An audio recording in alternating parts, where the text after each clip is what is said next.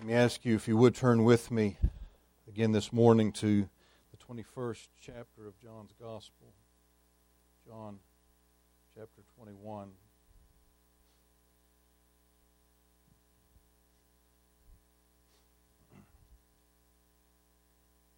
We read the opening portion of the chapter last week. So, just to set the context again, this is that as John describes it, third time that the Lord has appeared to his disciples after that he was risen from the dead. But that third reference is with regard to the disciples as a unit, to that body that's called, we even saw it in our reading in Acts today, it became a title for that group, the Twelve. But we break into the chapter today and begin our reading in verse 15. So, John 21, beginning in verse 15. So when they had dined, Jesus saith to Simon Peter, Simon, son of Jonas, lovest thou me more than these? He saith unto him, Yea, Lord, thou knowest that I love thee. He saith unto him, Feed my lambs. He saith to him again the second time, Simon, son of Jonas, lovest thou me? He saith unto him, Yea, Lord, thou knowest that I love thee. He saith unto him, Feed my sheep. He saith unto him the third time, Simon, son of Jonas, lovest thou me? Peter was grieved because he said unto him the third time, Lovest thou me? And he said unto him, Lord, thou knowest all things. Thou knowest that I love thee. Jesus saith unto him, Feed my sheep. Verily, verily, I say unto thee, when thou wast young, thou girdest thyself and walkest whither thou wouldst. But when thou shalt be old, thou shalt stretch forth thy hands, and another shall gird thee and carry thee whither thou wouldst not. This spake he, signifying by what death he should glorify God. And when he had spoken this, he saith unto him, Follow me. Then Peter, turning about, seeth the disciple whom Jesus loved following, which also leaned on his breast at supper, and said, Lord, which is he that betrayeth thee? Peter, seeing him, saith unto the Lord, or to Jesus, Lord, what shall this man do? Jesus saith unto him, If I will that he tarry till I come, what is that to thee? Follow thou me. Then went this saying abroad among the brethren that that disciple should not die. Yet Jesus said not unto him, He shall not die. But if I will that he tarry till I come, what is that to thee?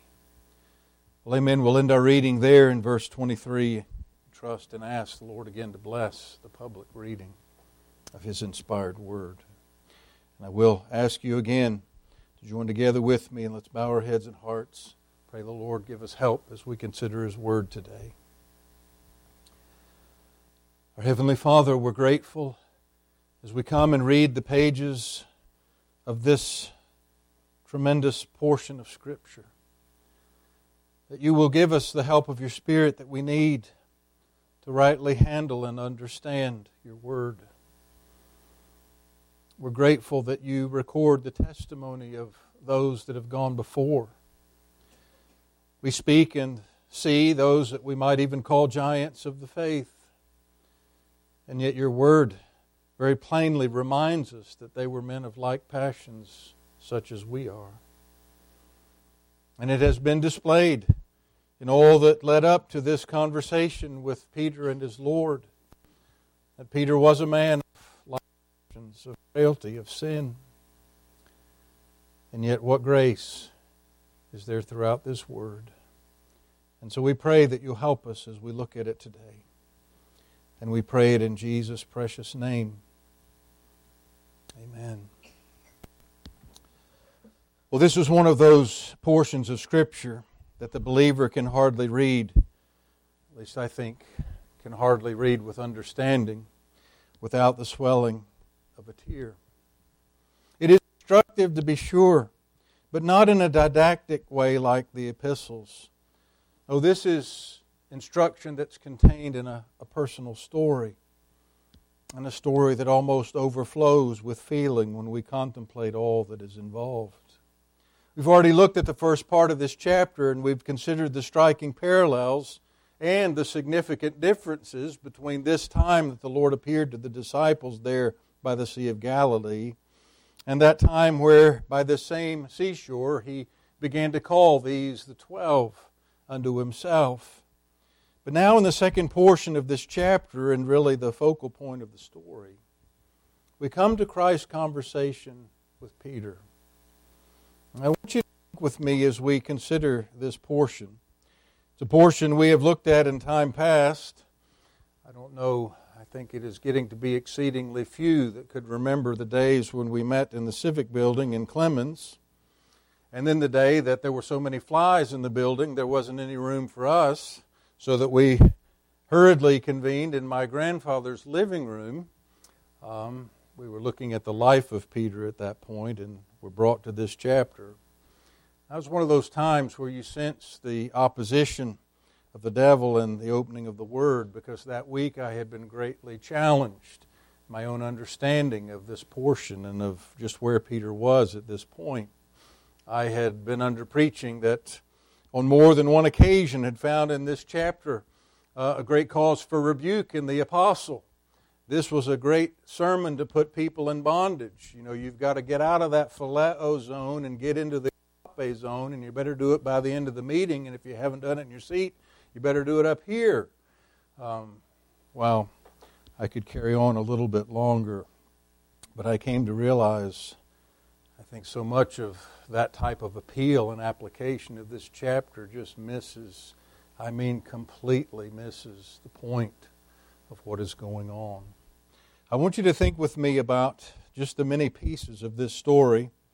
I'm going to go a little A.W. Pink on you today. Not that I'm borrowing from him, but I have seven points. And if you've ever read anything from A.W. Pink, it doesn't matter where he is in the Word, they will find seven points uh, to bring from it. No numerology, nothing like that, but just as my thoughts on this chapter have evolved, seven pieces of this story, seven places to focus our attention. And lest you think we'll be here until Labor Day, um, a brief application on each of these thoughts. But the first one I put before you is really foundational. And I just suggest this thought to you under the heading A Fellowship Renewed a fellowship renewed. You look at this portion of Scripture, several commentators, Pink is among them that does this, uh, bring out the, the appearance as the disciples in that previous part of the chapter we considered last week when they come out of their boat, they're dragging the nets that aren't breaking this time, and the Lord calls them to come and dine with Him, that they're seated around a fire of coals. And many comment, and I think rightly so, that that little detail is included here. And it's also included that it was by a fire of coals in the courtyard in the palace of the high priest that Peter, thrice with cursings, denied that he even knew Jesus. And how could Peter sit there and stare at these coals as we are almost involuntarily drawn to do when we sit by a fire without remembering? That awful evening. But to me, as I've thought on these post resurrection appearances, and we've been looking at these along the way, I've been more and more smitten this time with the reality of that appearance to Peter that's already occurred. There are two times in Scripture where that time that Jesus appeared to Peter early on Easter, prior to that evening appearance to the twelve as they were gathered. It said he's appeared unto Simon. When Paul in 1 Corinthians 15 is given to record these notable post resurrection appearances of Jesus, he notes the time that he appeared to Peter. Well, we don't have a record of what was said. What, what point in the day? How, how did that play out? We want to know often. But we're not told, except I say the Lord lets us know, very specifically lets us know, that that meeting happened. And I just have to wonder, as we saw last time, one of the differences in this time the Lord recalled, as it were, the disciples. Peter, instead of saying, Depart from me, Lord, for I'm a sinful man, he rushes out of the boat to be the first one to the shore to be with Jesus. If that, I say, fellowship renewed has not already taken place. I want to read to you, if you want to turn with me to Luke's Gospel, chapter 22, just to remind ourselves a little bit of how things have played out. Sometimes we, you know, we know the rest of the story and we don't think through the sequence. But you think of that night of the betrayal. In chapter 22 of Luke, we read from verse 24 a reminder of that strife that was among the disciples, which should be accounted the greatest. But we come down to verse 31, and we read here, And the Lord said, Simon, Simon, behold, Satan hath desired to have you, that he may sift you as wheat. But I have prayed for thee, that thy faith fail not, and when thou art converted, strengthen thy brethren. And he said unto him, Lord, I'm ready to go with thee both into prison and to death. And he said, I tell thee, Peter, the cock shall not crow this day before that thou shalt thrice deny that thou knowest me. Now you just have to wonder. We read in the other account there in that courtyard Jesus is perhaps being taken through from one place to the other through those many interviews of that night, that he caught Peter's eye. And when Peter saw the Lord and remembered, he went out of that place and wept bitterly.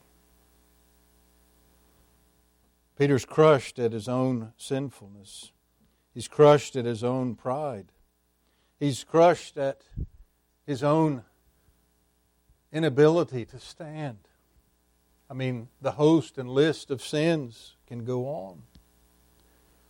And you just have to wonder the necessity, as it were, that the Lord felt to appear to Peter alone. We don't have a record of that conversation. All I say we can do is seek to piece together what it must have included. I will say these things with regard to it. I mean, if there's anything that's true of all the post resurrection appearances, it's initiated by Christ. Peter doesn't say, well, there's this risen Lord, and, and we don't know where he is at this moment, but I'll just make him appear now here. Well, that's not the way these appearances were working. There were carefully selected points at which Christ revealed himself and provided those many infallible proofs we read of in Acts chapter 1. But I say our Lord chose to meet privately with Peter. He initiated that meeting. And Peter, who has wept bitterly over his sin, has already seen his sin. He's already penitent of his sin. He's crushed by it. And so it's a meeting that must have included penitence. And of course, penitence, we don't have time to follow this important doctrinal thought. But penitence always includes faith. We have to believe that He has promised to forgive ere we come and bring our penitence and our sins to Him. Peter has had his sin exposed. It's always important for us to remember a few things about the exposing of sin. When the Spirit exposes our sin, it's with a view to drawing us to Christ. When the devil exposes our sin, it's with a view to keeping us away from Christ. Somehow persuading us that our sins can't be forgiven of course, if we would just think through the logic of that, then the payment that Christ paid is insufficient for your sins. What blasphemy and unbelief do such thoughts carry with them? Peter, I say, has already met with the Lord. We'll see as we go along, this, there's a lot of corporate aspect to this conversation and this meeting with Peter. There was private meeting. There was time in the closet. There was time alone with God that Peter had already had. You think about that aspect of our Christian experience. Sometimes I think in days such as ours in the churches in a reactionary spirit against a legalistic frame of mind. Comments and sermons about devotion, about dedication, about personal interaction with the Lord, about consecration, about separation from the world, about being dedicated to Him and cut off from that which is antagonistic to Him. A lot of those private aspects of Christianity are just kind of not highlighted. Friends, brothers, sisters, that's where life is. Our corporate gatherings are just to help us in that personal walk with God.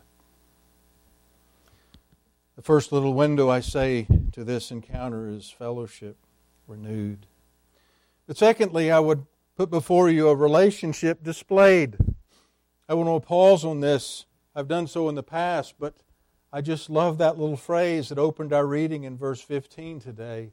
So when they had dined. You think of that encounter. The Lord has prepared a meal for these men. I wonder what their meals were like when they spent the evenings on the water fishing.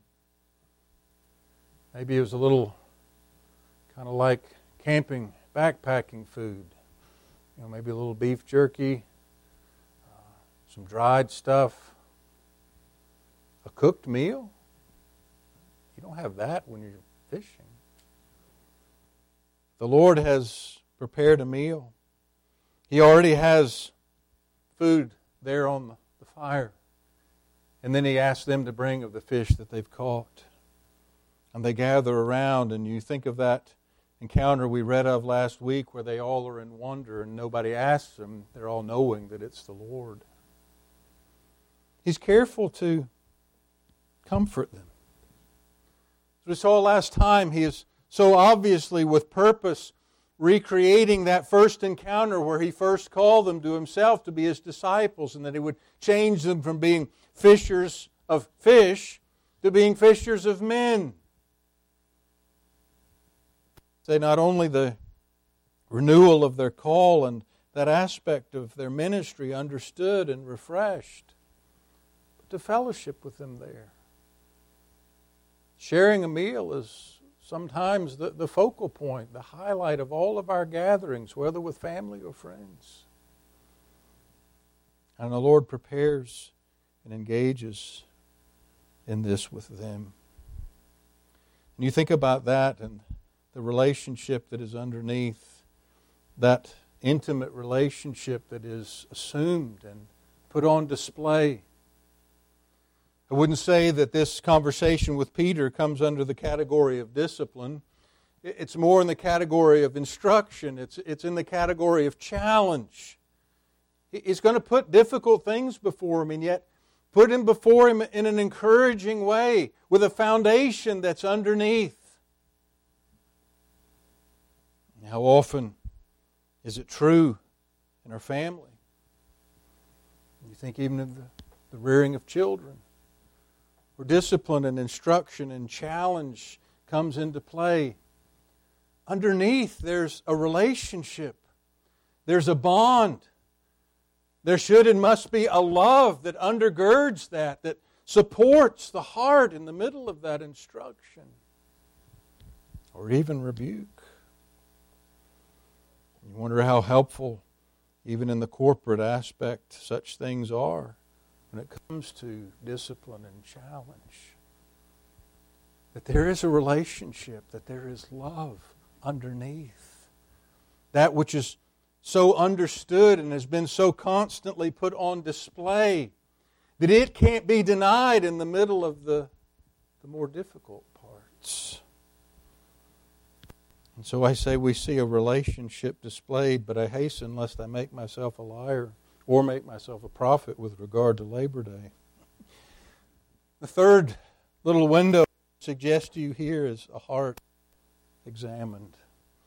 This is the section where the preachers come out, and I guess there's warrant if it's understood correctly.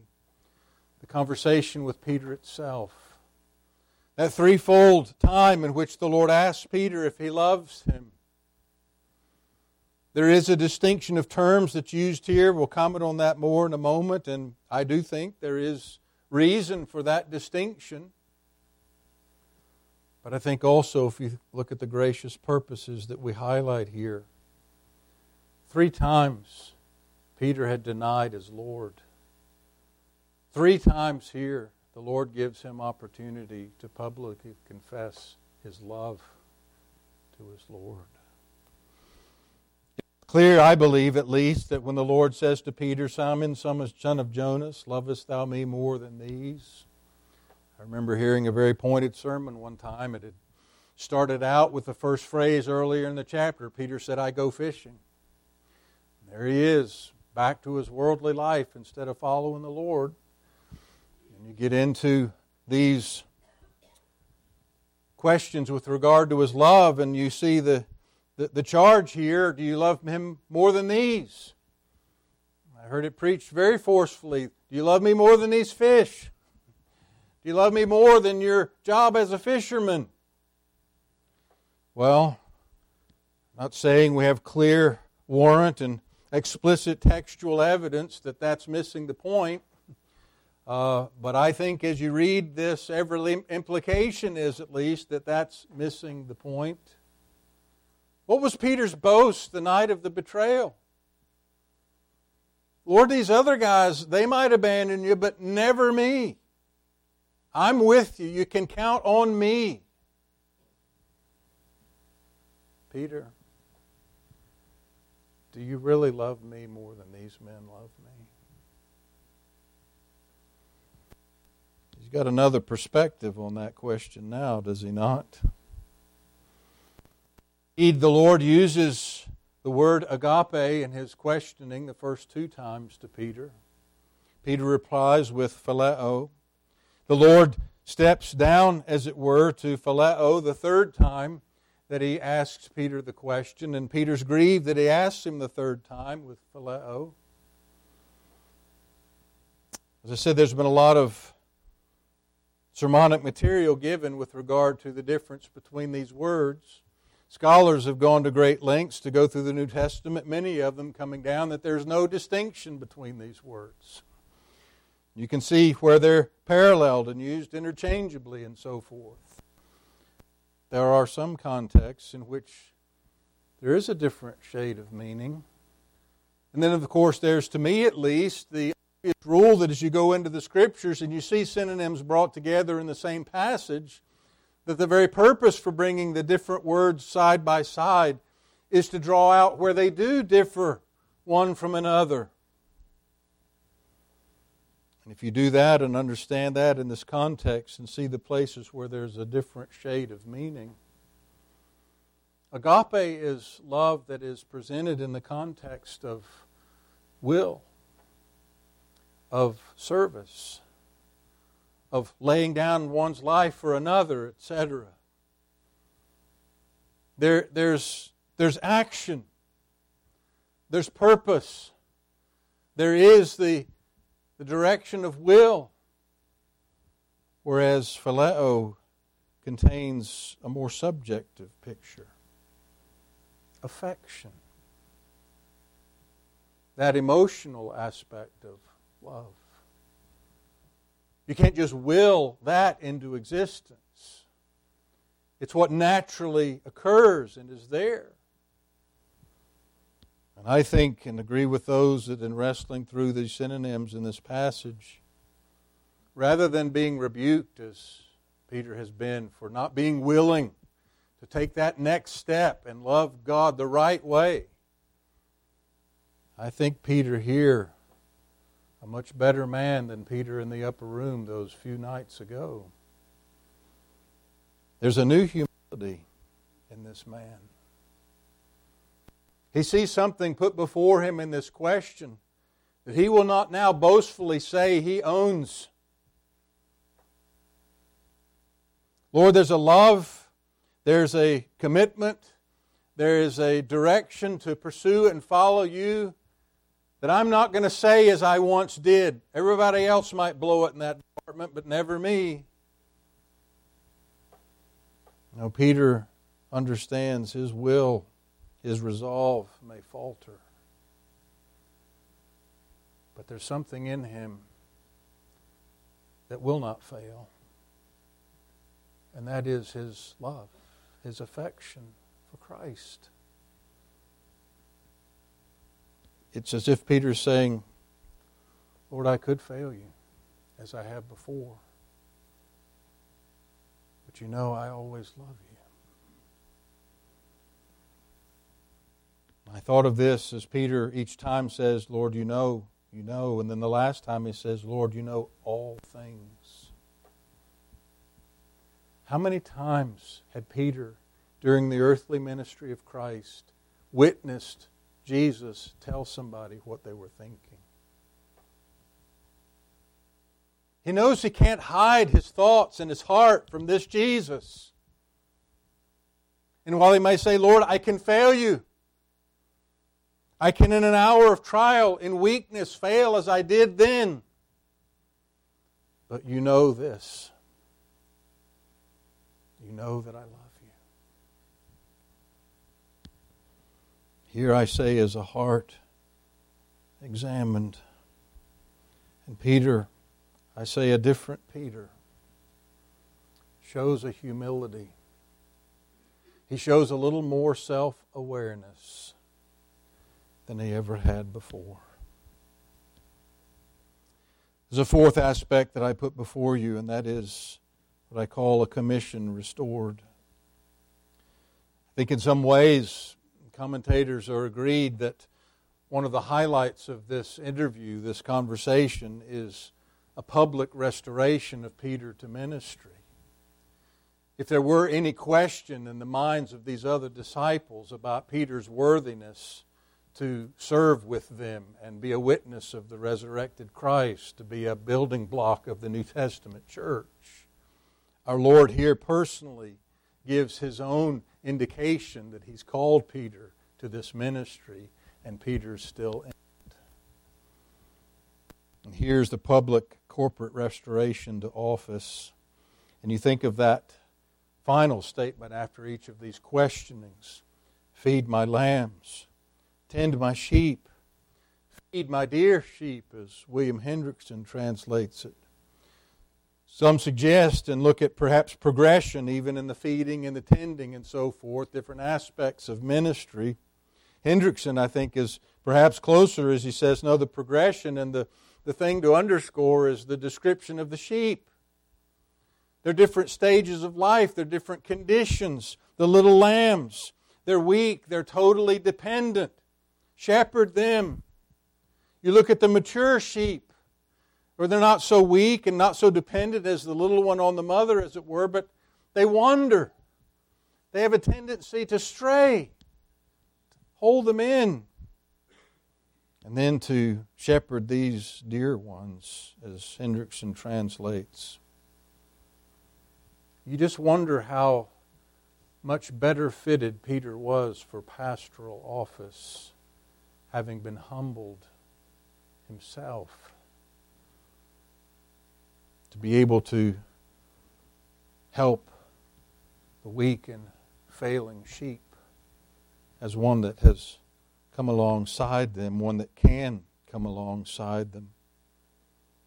And I say this now humbled under shepherd is entrusted with the shepherding of the sheep.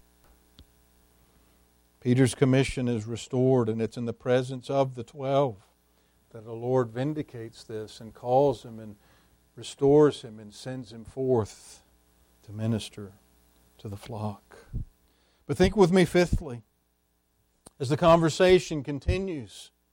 Some suggest perhaps it is true that at some point in this conversation, the Lord and Peter rise from sitting around the fire and they begin to walk together, and John follows. We don't know exactly when and where that sequence occurred. I would have to think, myself at least, that this questioning of Peter and his restoration was in the presence of the other disciples. But I say, as the conversation continues, there's this fifth window cross revealed.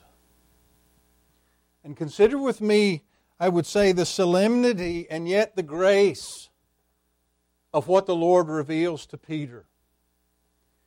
Say, Peter, when you were young, you went where you wanted to go, you did what you wanted to do. But there's coming a day when you're old and you're not going to do that. Instead, somebody else is going to lead you. And they're going to lead you to something that you don't want. And they're going to spread your hands. An emblematic way of describing crucifixion. And of course, John underscores that because the Lord there is foretelling by what means of death Peter would die. There's a cross revealed. Now we can be taken back at that, and I say there is a solemnity about this revelation. Perhaps there's some encouragement in it because Peter, at this point, if we piece all the narratives together, is what we'd say a middle aged man. And the Lord speaks to him about something that's going to happen when he's old.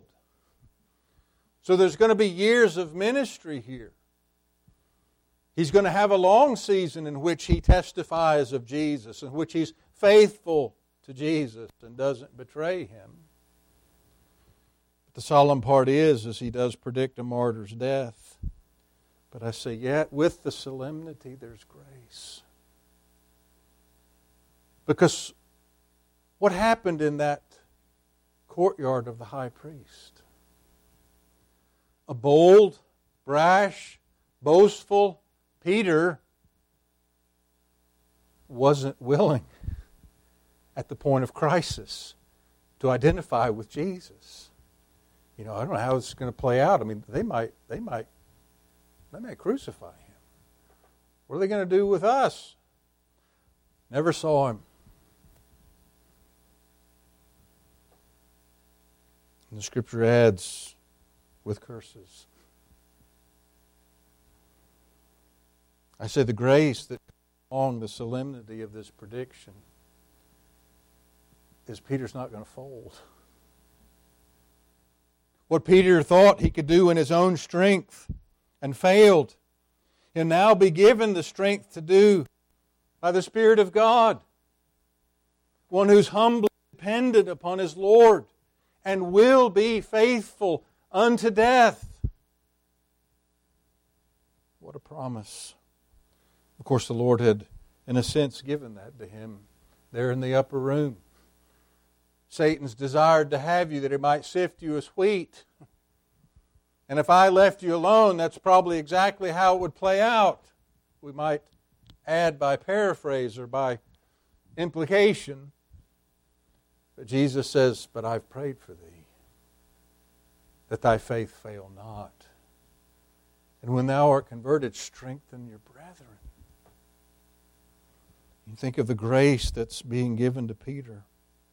And even though I say a cross here is revealed, the grace to be taken to that, the grace to endure that, the grace to be taken through that is going to be given as well. It's not a flippant thing. You don't see it predicted. Yeah, you're going to be so bold, you're going to be sticking it in their eye come to persecute you. He says, No, they're going to take you where you, you don't want to go. I feel like sometimes, perhaps at least in my youth, and maybe it was an error of my own, but seen in others, that there was this flippant mindset about persecution and even the reality as you look in church history that persecution purifies. But I remember being rebuked early on at one point, almost praying the Lord would bring such persecution to purify the church our times. I think, wait a minute. Do I really want to ask for this? Is this something I want? Is this something I'm capable of enduring? The Lord here speaks to Peter and says it's something you're not going to want. Nor is it something I think we should feel we would want and flippantly speak of.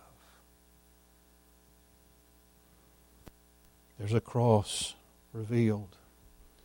And how much these men would have known with that greater understanding given of the Spirit after the resurrection.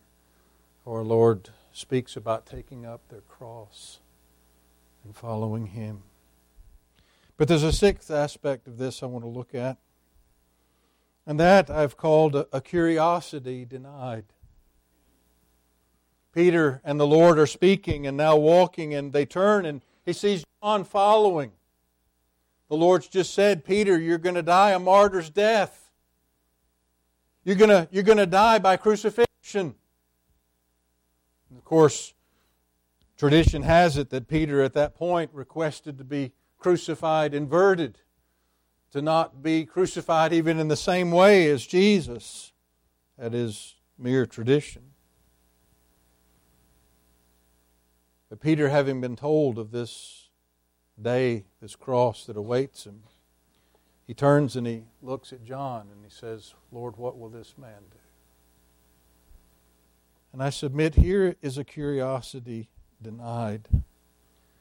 Some commentators, frankly, I was surprised see here a reversion to that competitive mindset among the disciples. Okay, Lord, you've you told me what's coming for me. Now, what about him? Is, is he gonna is he gonna be that strong? Is he what? I, I'm sorry, I just don't see that. It could be we are that weak, but I wonder if it's not here merely genuine concern for his dear friend his younger co laborer. Lord, if that's going to be what happens with me, what, what's going to happen with him? It could have been an entirely appropriate, heartfelt reason for asking. But in either case, the Lord simply says, Peter, that's not for you to know. If I will that he tarries till I come, What's that to you? Many see a great rebuke here. I don't know if rebuke is the word or perhaps rebuff. We get our dictionaries out and work through those, but there's a, a curiosity denied. You know, I think there's application here. How much curiosity comes up in us You've heard me joke along the way about the prophecy teachers and the different books through the years, at least in our lifetimes, that have come along. I always laugh about the Bible code book of a couple of decades ago. People want to know, you know, you put it all in a grid and you figure out things and it's predicted, all these different events. They want to know what's written between the lines and they don't care what's written on the lines.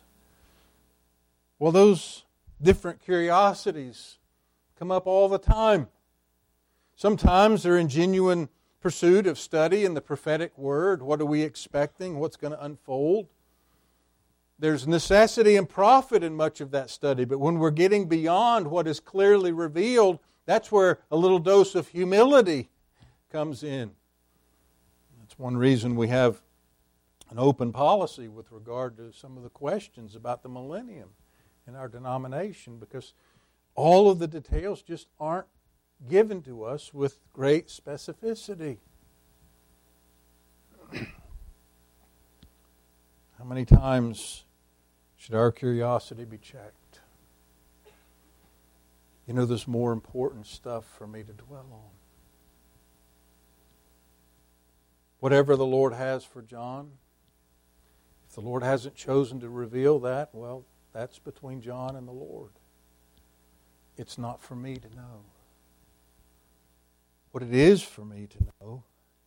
And here's where we come to our final point there's a pathway defined. The Lord says, If I will, that He tarry till I come. Of course, we commented last time one of the purposes of John's dealing with this is to put a rumor to. You think about John, by the time of the writing of the gospel, he's older. And it may be that people are looking at John thinking, you know, I wonder how much longer he's going to be here. Because, you know, the Lord's going to come before he's gone, so we got to be getting close. John said, the Lord didn't say that. You know, that's been spread around, but that's not what the Lord said. The Lord said to Peter on this occasion, and for this reason, if I will that he tarries till I come, what is that to thee? He said that to get Peter's mind off of other things and to focus Peter where it needed to be. He says, I say, a, a pathway here defined. Let that with John be between me and John. What it is for you, Peter, is to follow me. Here I say, is a pathway defined. Follow me. And yet we step back and we think, well, wait. When the Lord, three years earlier, by this same lake, had said, Follow me and I'll make you fishers of men, yeah, we get that. Here's, here's a prophet, here's a teacher. He's going forth preaching the gospel of the kingdom. He wants you to come with him and share that message and share that ministry. Leave your ships, leave your nets, follow me. Okay, done. Now Jesus is crucified and risen. And he's going to ascend to the Father and he's going to leave them. And he still says, Follow me.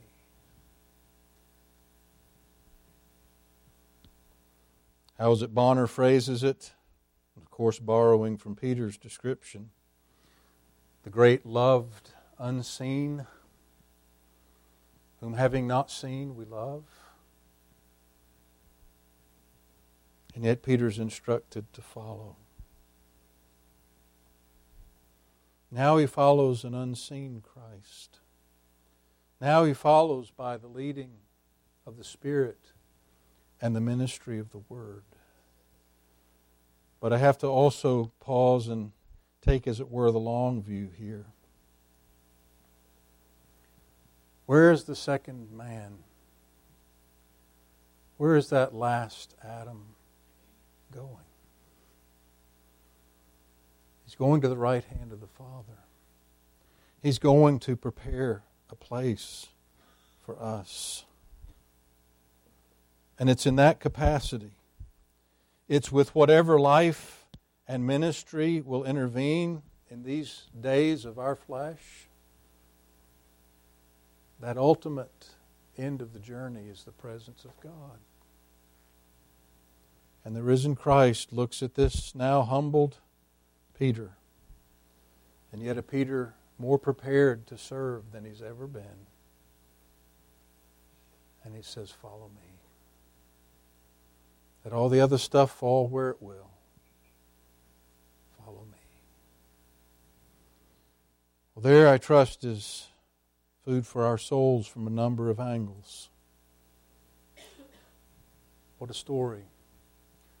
What a life event that the Lord has chosen to put in His Word for us to read, for us to dwell upon,